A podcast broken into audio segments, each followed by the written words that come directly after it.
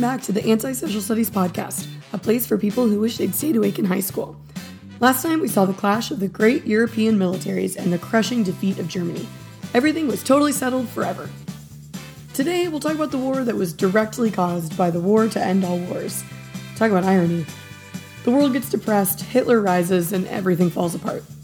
This is Anti-Social Studies. I'm Emily Glankler. Settle in and let's go back in time.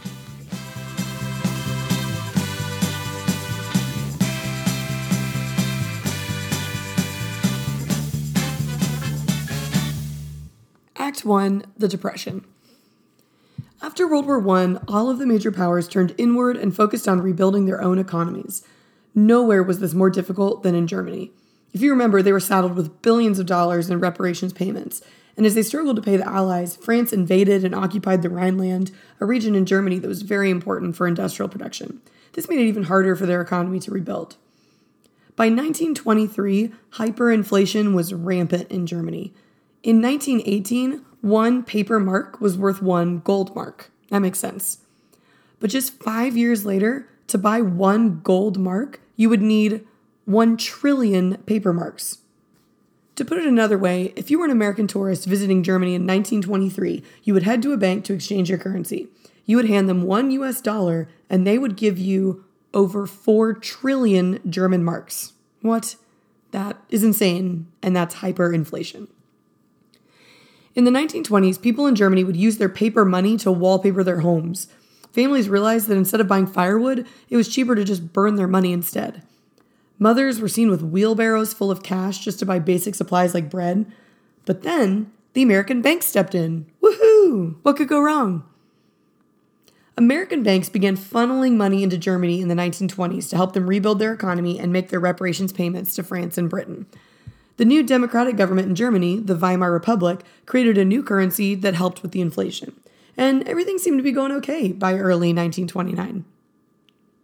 Meanwhile, in the United States, in the decades leading up to the war, tons of Americans had moved to the cities for the first time seeking industrial jobs.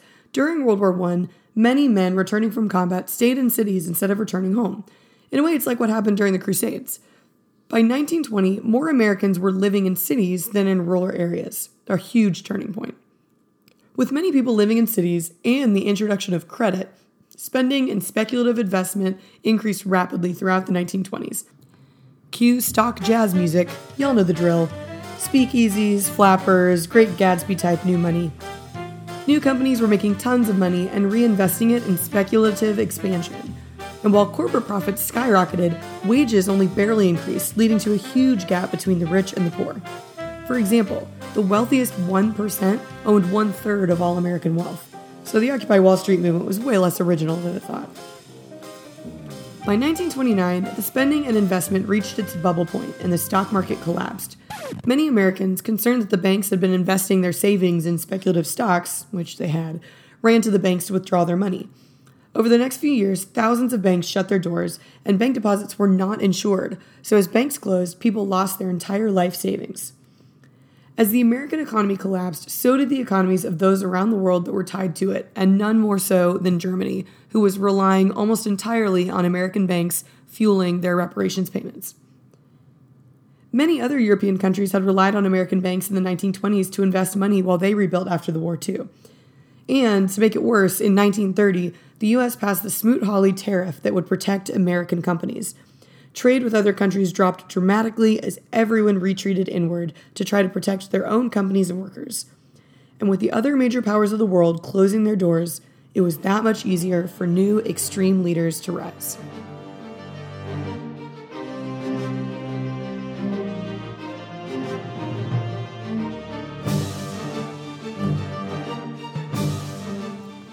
Act 2 The Rise of Hitler. The worldwide depression had a lot of impacts, but none more important than the rise of extreme dictatorships around the world. We see this in Russia with the rise of Stalin, Italy with Mussolini, and Japan with its intense military government. But for today, we're going to focus on Germany. Adolf Hitler fought in World War I after getting rejected from art school. Man, if I had a time machine, just like let the guy do his stupid paintings. Hitler experienced the devastation and shame of the German World War I loss in the trenches, and it was then that he also realized that he had a gift for public speaking and persuasion.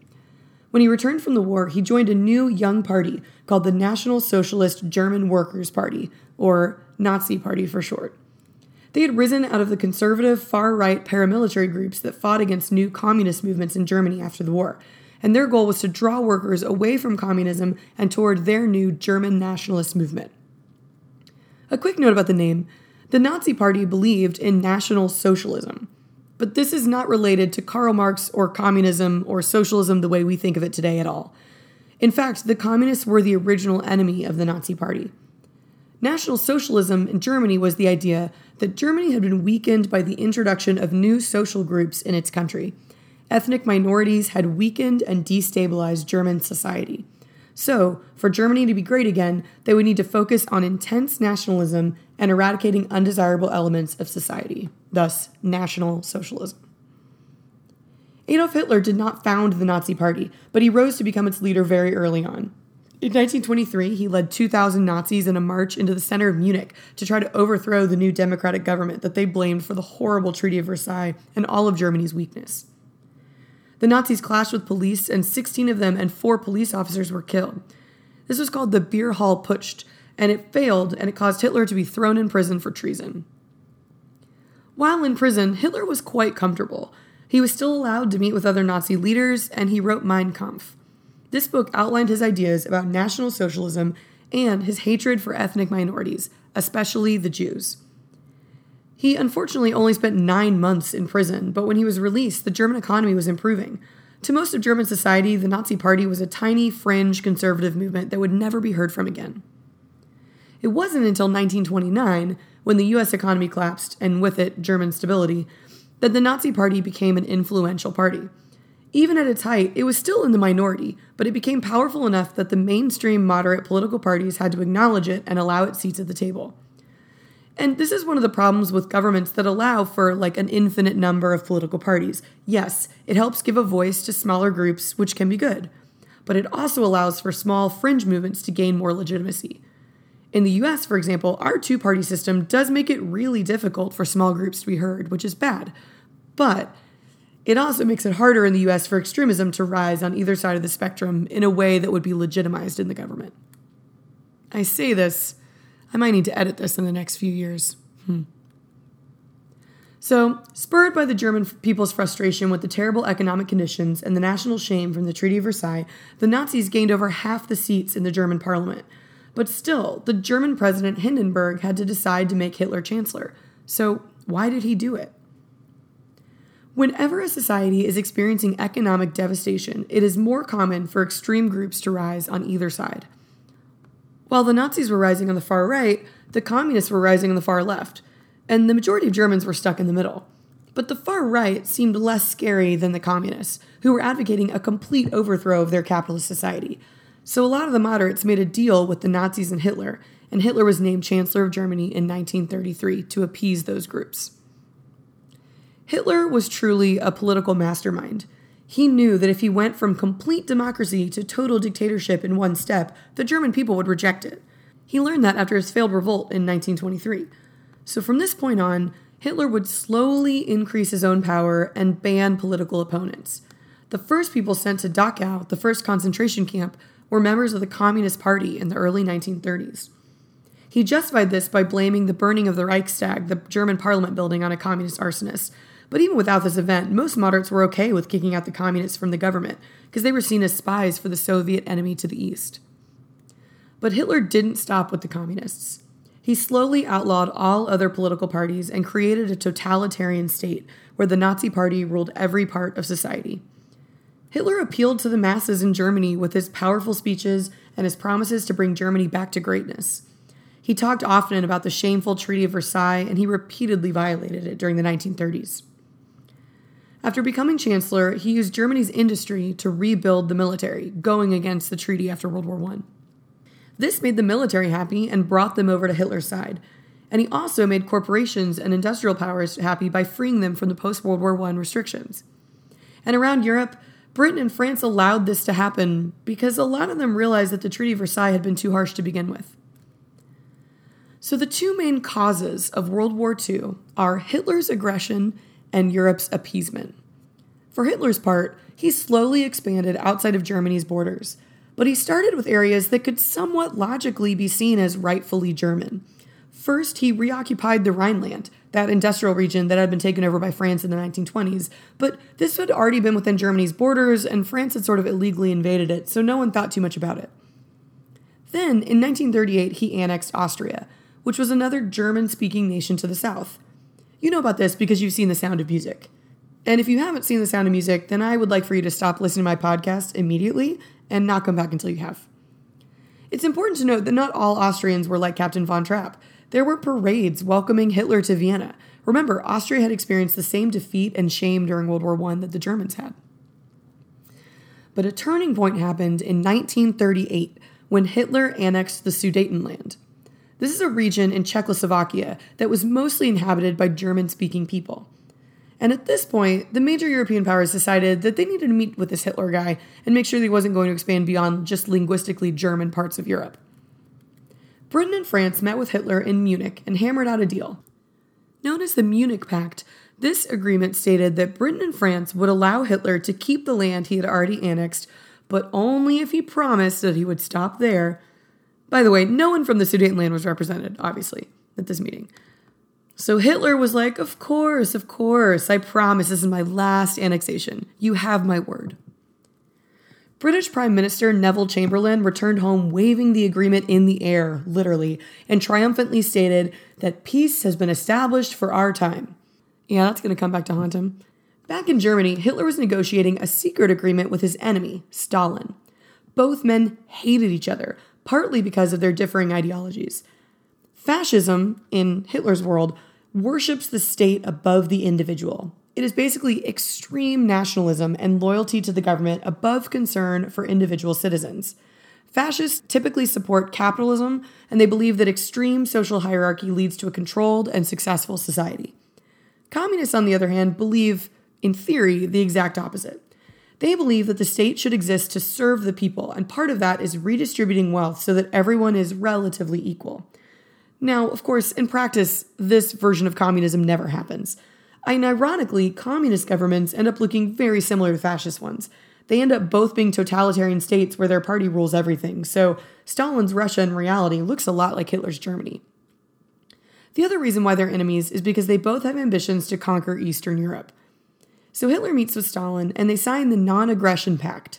Basically, this says that if Hitler were to, I don't know, like invade Poland, Stalin shouldn't see this as an act of aggression. They agree to split up Eastern Europe and keep the peace so that both can focus on being brutal dictators without worrying about war with each other. By the way, Poland has always been seen as an important buffer state to check the power of Germany and Russia. Britain and France have repeatedly made it clear that Poland should be considered sacred territory that should not be taken over. But Hitler doesn't believe that Europe will actually do anything, even if he does invade Poland. Why not? Well, that brings us to the second major cause of World War II appeasement. The other major world powers were willing to ignore the rise of Hitler in favor of focusing on their own problems during the 1930s.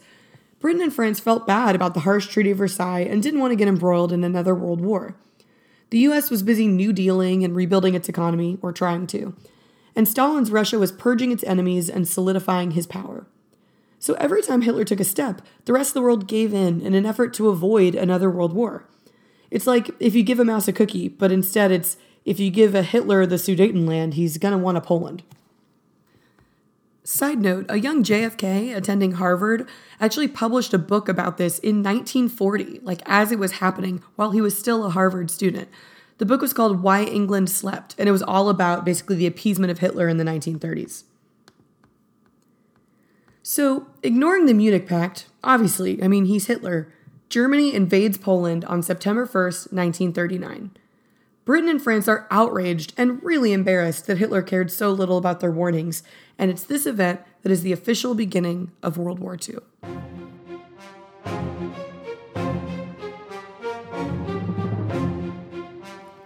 Act 3 The War. For the first few years of World War II, the Axis powers, Germany, Italy, and eventually Japan, are rapidly expanding. The Germans successfully used their lightning war, or Blitzkrieg, The idea was to quickly invade a place rather than waiting for all parts of your military before advancing. Using new technology like the radio, airplanes, and other motorized vehicles, the German army was able to concentrate its attack on one part of the enemy's lines. Breaking through, they would create chaos and disorganization amongst the enemies, while their slower moving military elements came later and swept up what was left. In 1940, Hitler quickly invaded and conquered most of France. The French signed an armistice, and the Nazis set up a government of French collaborators known as the Vichy government. The French resistance fled to the unoccupied territories or to other countries, but not before they did everything they could to prevent Hitler from benefiting from their culture. Art historians boxed up the greatest treasures of the Louvre and smuggled them out of France. The Mona Lisa, for example, was boxed up and moved five times around the French countryside and eventually in quiet abbeys. Based on this fact and the sound of music, it seems like the greatest adversary of the Nazis were nuns, and I kind of love it. Similarly, The Last Supper, which was a fresco painted on a wall in Milan, was protected by sandbags and scaffolding when eventually the Allies invaded Italy.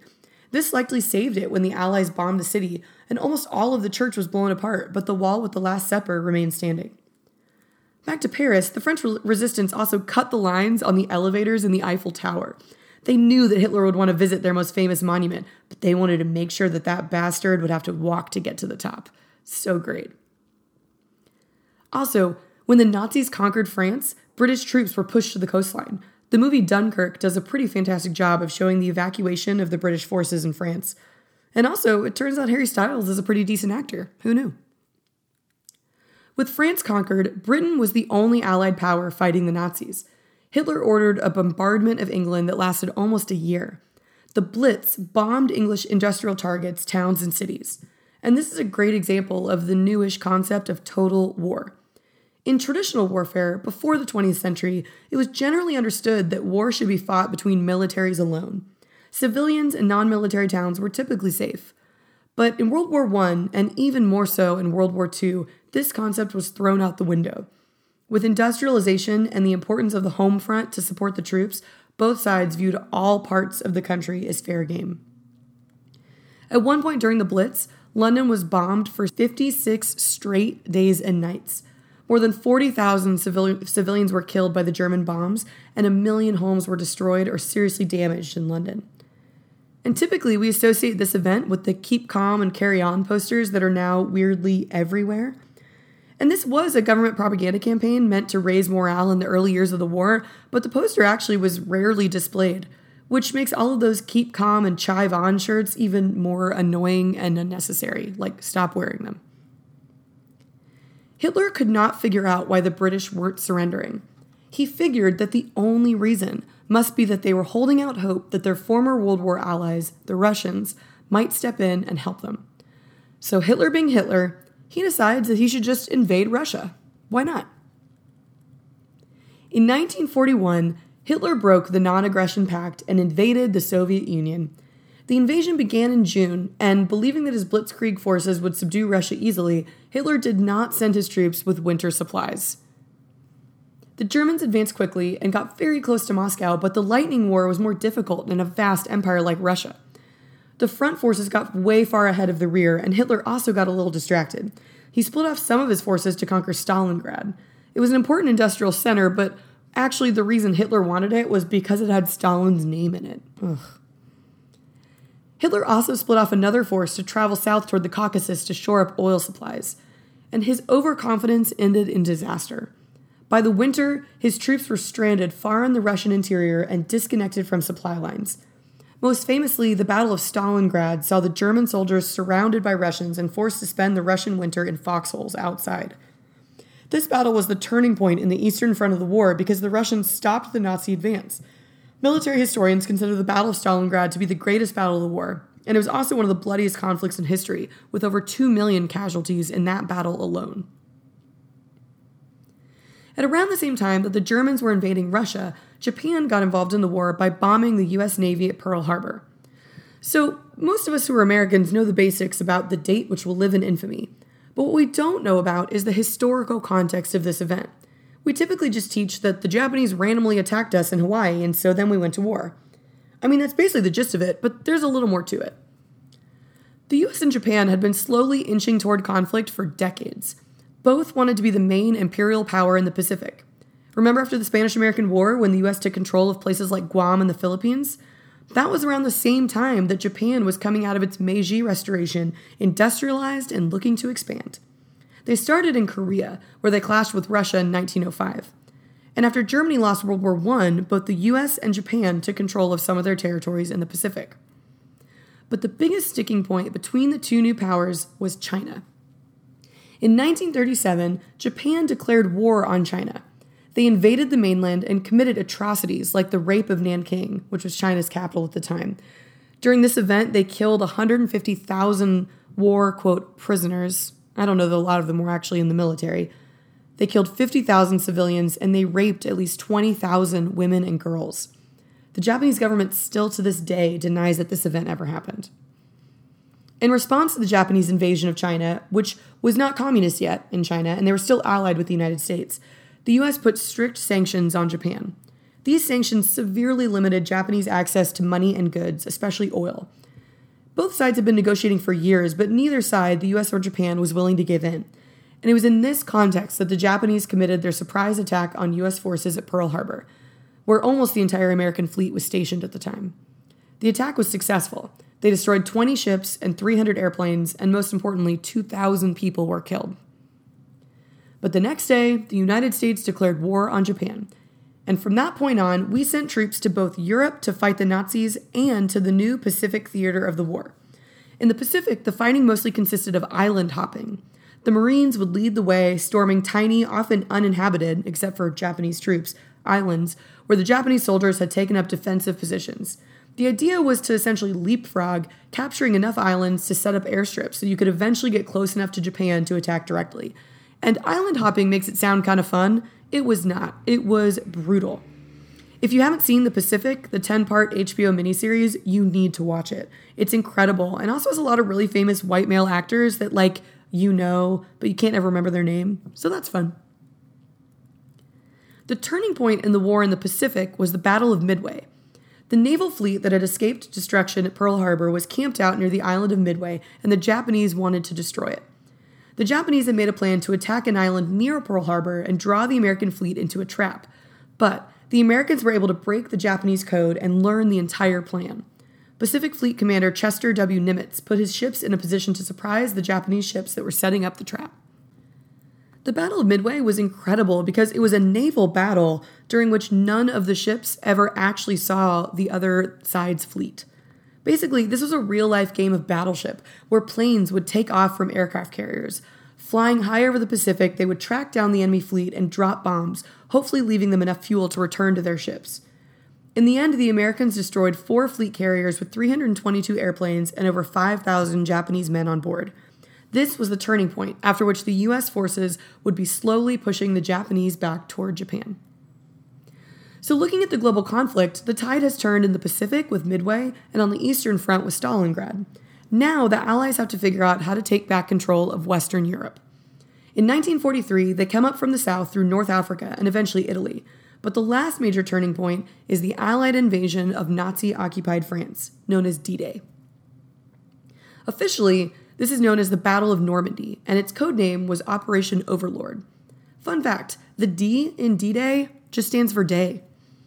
It was always used as a placeholder term by the military when talking about an operation to just mean D Day, the day the thing will happen.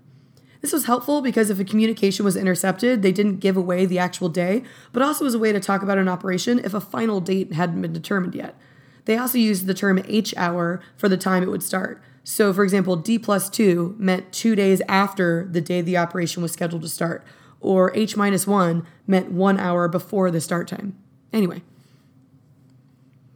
On June 6, 1944, 156,000 American, Canadian, and British forces landed on five beaches along a 50 mile stretch of heavily fortified French coastline. 5,000 ships and 11,000 aircraft also provided support. Other paratroopers had already parachuted into France and were behind enemy lines to gain control of important infrastructure like roads and bridges to allow the invading forces to march through France.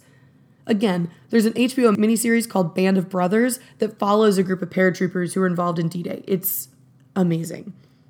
All of this took an enormous amount of coordination and planning, all of which was overseen by American Dwight D. Eisenhower, our future president.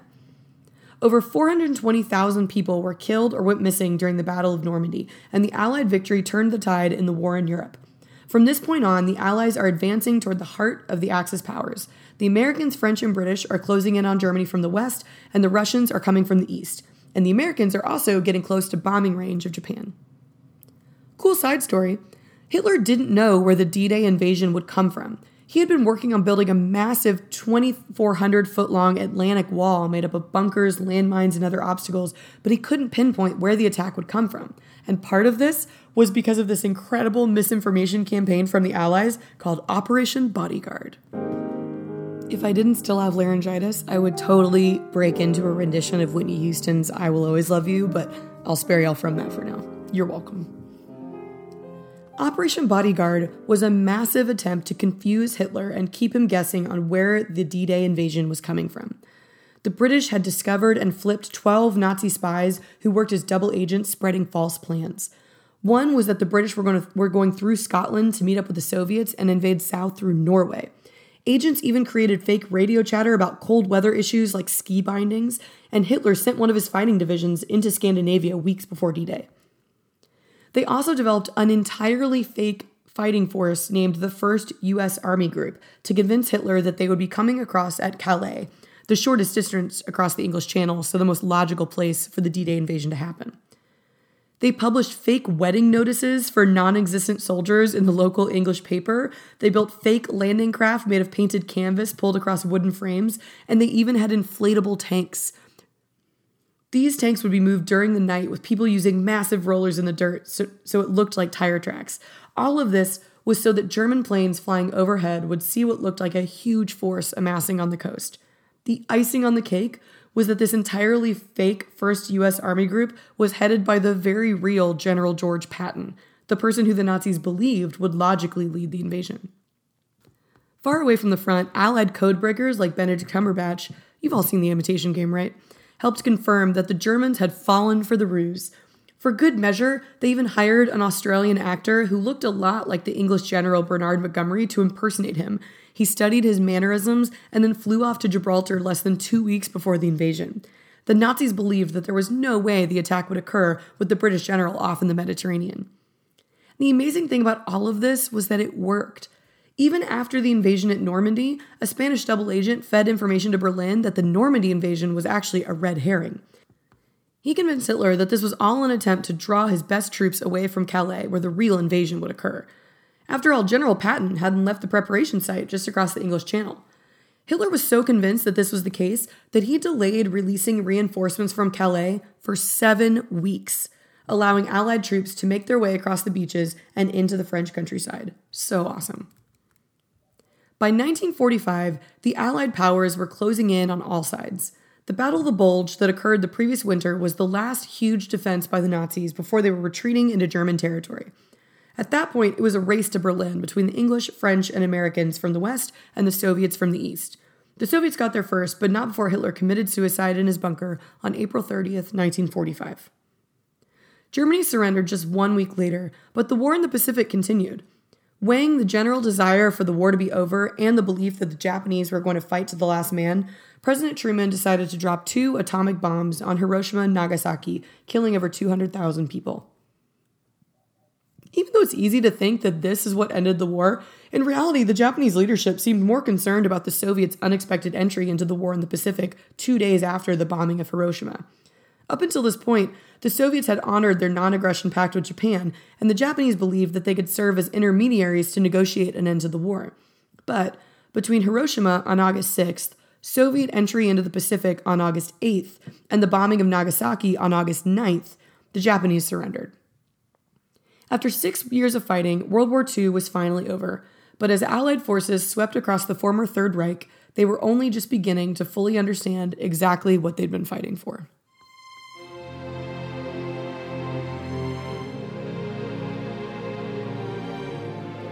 Act 4 The Holocaust. I'll be honest, I really didn't want to write this part of the episode. Partly because it makes me sad and uncomfortable, but more so because I know I can't do it justice. There are so many better resources than me to explore in depth the various aspects of the Holocaust.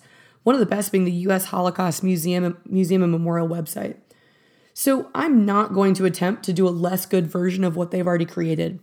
Instead, I want to talk about something that a lot of classes don't cover but should. Why was there so much anti Semitism in the world by the 1930s? Throughout most of history, Jews have been a minority group in whichever empire or country they've lived. And historically, Jewish communities typically maintained a distinct culture and did not assimilate into the larger community. And this caused them to be seen as outsiders, even in places where they'd lived for centuries. And because of this, the Jewish communities were often scapegoats when things went wrong. In the ancient era, the kingdom of Judah was conquered by the Babylonians, and the Jews were forced into exile or captivity. They were eventually freed by Cyrus the Great and allowed to return home, but they never again established their own independent state. During the classical era, the Jewish people were one minority group who experienced ethnic discrimination.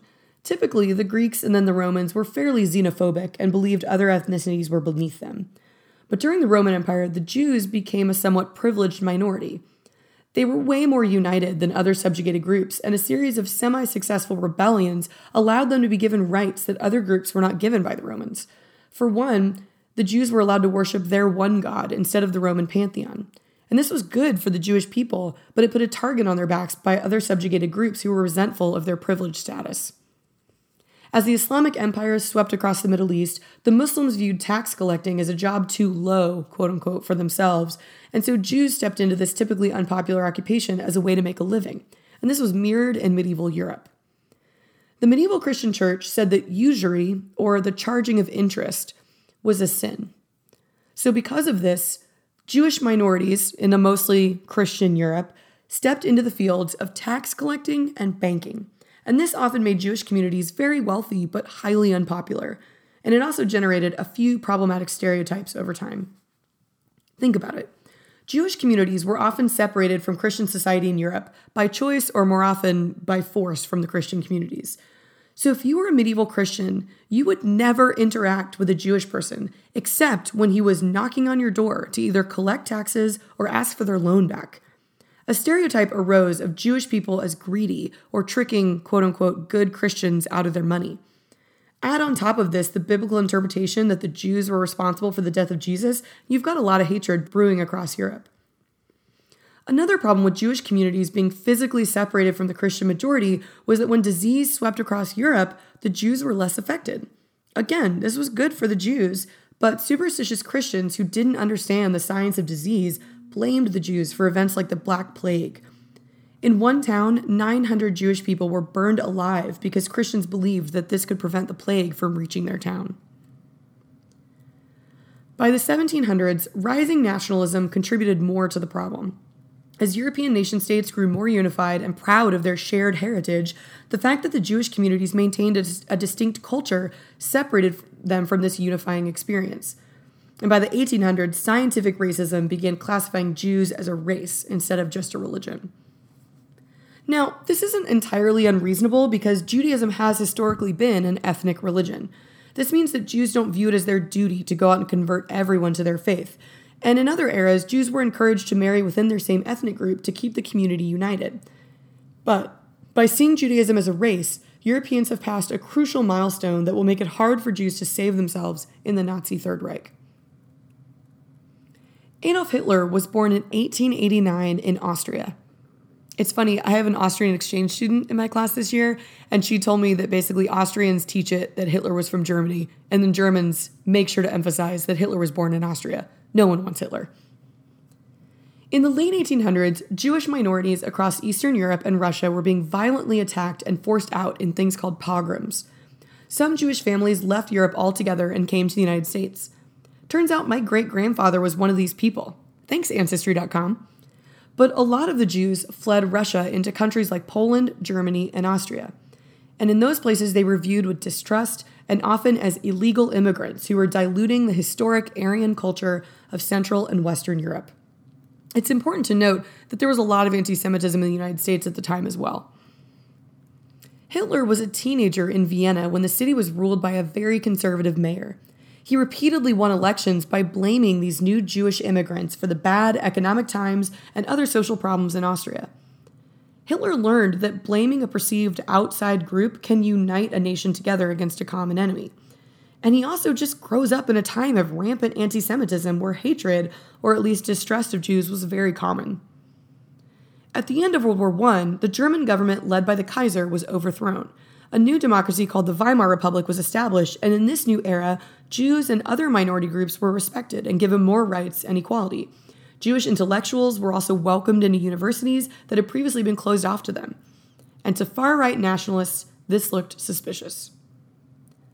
A conspiracy theory arose in the years after World War I called the stabbed in the back theory. The idea in, in Germany was that the Jews, along with other liberal, quote, unwanted elements like the communists, had orchestrated the terrible Treaty of Versailles. Some people on the far right even believed that Germany was winning the war, but these subversive elements betrayed the military by negotiating with the Allies. To be clear, this is completely untrue, but this idea takes hold in the more radical conservative groups in Germany, and the Nazis capitalized on this resentment for their own gain. By the time Hitler and the Nazis rose to power in 1933, the Jews were regarded as completely non German. They were linked with the global communist movement and blamed for the destruction and economic collapse of Germany, especially since they were still very influential in the global, global banking industry. So it was not a difficult leap for many Germans to make that the way to make Germany great again was by uniting true ethnic Germans in Germany, Austria, and other parts of Central Europe against the rising Jewish threat. Throughout the 1930s, Hitler gradually stripped the Jewish people of their rights. In 1935, he passed the Nuremberg Laws that deprived Jews of German citizenship, including the right to vote. Jewish stores were boycotted and they were forced to carry ID cards. In 1938, the Nazis orchestrated an event known as Kristallnacht, or the Night of Broken Glass. At the time, this was portrayed as spontaneous acts of violence against synagogues and Jewish businesses and homes. But in reality, the Nazi Party organized the event and just made it look like an impulsive act by mobs of Germans. At this point, the Nazi Party reasons to the public that the Jewish people need to be separated from German society for their own safety. Jewish parts of town are walled off with guards out front, and any Jews who didn't already live in the Jewish quarters are forced to move to these ghettos. But when the war begins in 1939, Jews are rounded up and shipped out of the cities completely. Again, the justification is that they need to be separate for everyone's safety. There's a general concern that the Jews are spies for the communist Russians. And fortunately, this is pretty similar to the way the United States treated its Japanese citizens during World War II, especially on the West Coast. After Pearl Harbor, Japanese American citizens were forced to live in internment camps for the duration of the war out of fear that they might spy for Japan. There were many people across the Third Reich who actively supported the Nazi Party and its policies. There is no denying this. But it's important to acknowledge that there were also a lot of people who chose to support the Nazis out of fear for their own safety. People who resisted, and there were many of them, were often sent off to the camps themselves. And this doesn't mean that people didn't have a choice. They could have chosen to resist and risk their lives, but that's something that's easier said than done, especially from the comfort of the 21st century. Throughout World War II, the Holocaust was occurring. By the end, over 11 million people were systematically murdered in the concentration camps. This number included 6 million Jews, but also 5 million other, quote, undesirable groups like gypsies, homosexuals, communists, the disabled, and religious and political opponents of the Nazis. Side note speaking of mentally ill people or perceived mentally ill people being killed in the Holocaust, just recently, like in the last month, there's been a lot of new scholarship about Dr. Asperger, the guy who kind of coined the phrase Asperger's on the autism spectrum. It's been found out that he was a doctor working in Nazi Vienna during the war, um, and he helped identify kids who had what would now be called Asperger's. And he also referred and signed off on them being sent off to the camps to be euthanized. So, right now, there's actually a movement brewing amongst parents and children of, that are affected by Asperger's to get the name changed to something different so it's not associated with his legacy. So, back to Nazi Germany who knew and who didn't? And that's the question the Allies were tasked with figuring out after the end of the war, and it's impossible to know for sure. Obviously, those who worked in the camps knew what was going on, but the further away you live from a camp, which were often located in remote rural areas, the more reasonable it is that you might not have known exactly what was happening. German newsreel during the war gave citizens tours of the concentration camps. In these videos, the Jews are shown swimming, playing sports, and performing in orchestras. The Nazis explained that they were being well cared for in this summer camp like environment, just for their safety and everyone else's safety for the duration of the war. Members of the Red Cross even visited some of the concentration camps during the war, and the Nazis put on a good show.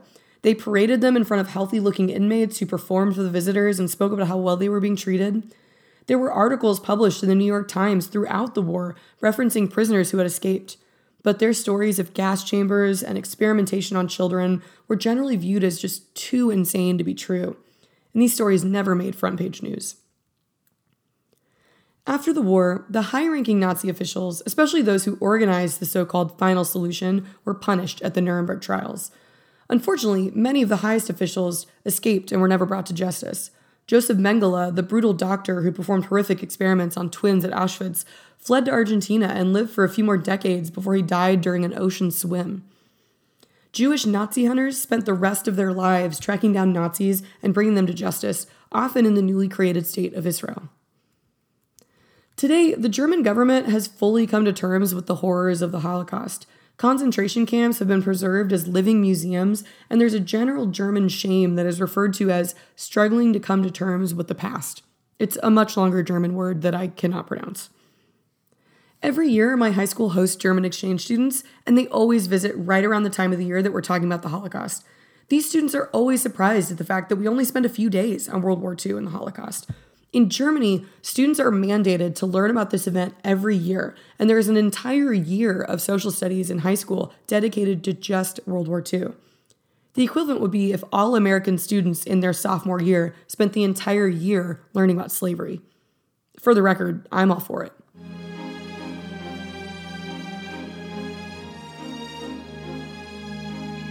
Act 5 The Post War World. By 1945, World War II had become the deadliest conflict in human history. 78 million people died during the war, and thanks to total war, more civilians died than soldiers. The United States lost 418,000 people, and Great Britain lost 450,000 in the war, which amazingly is low compared to the other nations involved. For comparison, Japan lost 3 million, Germany lost 9 million, and Russia lost 23 million people in the war. 23 million dead. The major Axis powers of Germany and Japan were occupied in the years after the war. In Japan, the war ended before the Soviets could get too involved, lucky for the United States. General MacArthur led the complete demilitarization of Japan, and he also was nice enough to write a new constitution for them. We're really good at that. Among other things, this new constitution created a true parliamentary democracy, but in a surprisingly culturally sensitive move, the US decided to allow the Japanese emperor to remain the emperor. But he went back to being a figurehead, especially since his military was now gone. This MacArthur Constitution stated that Japan would never build up a military again. They were allowed a small defense force, but never allowed to build an offensive military. Interestingly, Japan just voted to remove this part of their constitution in 2017. Maybe they don't love the idea of not having their own military so close to places like China and North Korea. I don't know. I wonder why. In Germany, things were more complicated.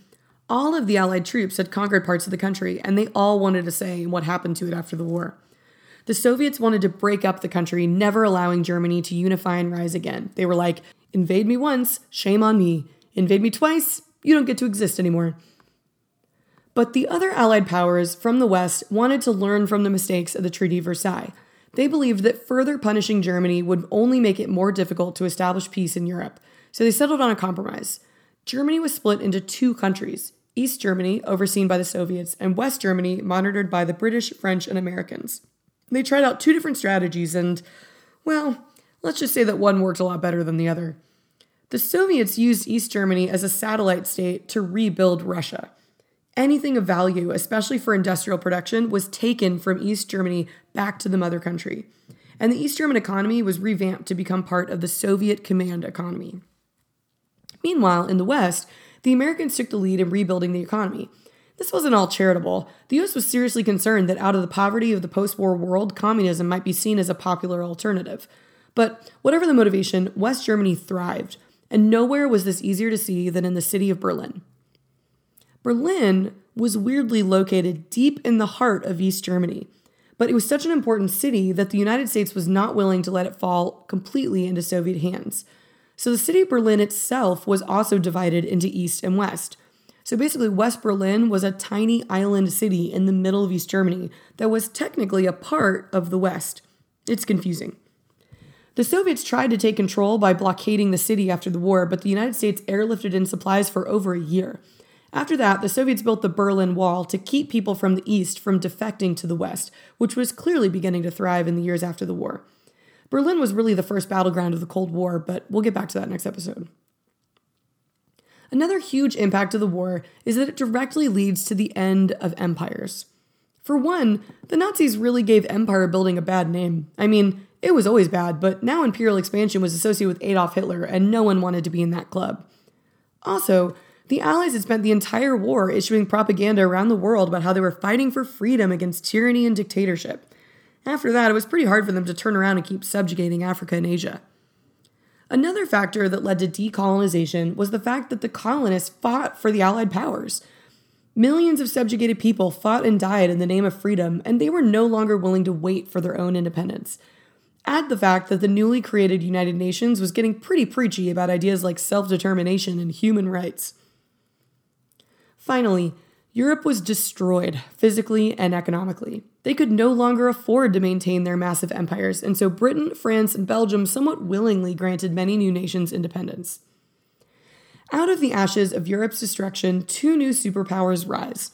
The Soviet Union is amazingly still standing. Again, they lost 23 million people in the war, but their sheer size and the amount of power that Stalin commanded over the government and the economy kept them afloat, much to the chagrin of subjugated nations across Eastern Europe. In the West, the United States emerged as a major powerhouse for the first time in history. Separated from the war by an ocean on either side, the American homeland was relatively unscathed. So, American factories, crops, and other industries, all of which had been reinvigorated by the war effort, were primed and ready to help rebuild Europe. And they will rebuild Europe. Partly out of the goodness of our hearts, but also out of the fear that an impoverished Europe might turn to communism. And after the heat of years of World War, things begin to get very, very cold. To be continued.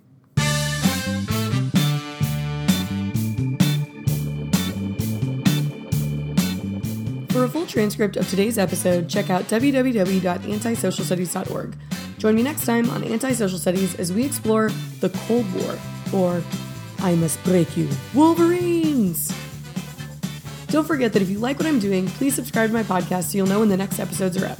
If you really like what I'm doing, go to iTunes or wherever you get your podcasts and give me a review. Thanks.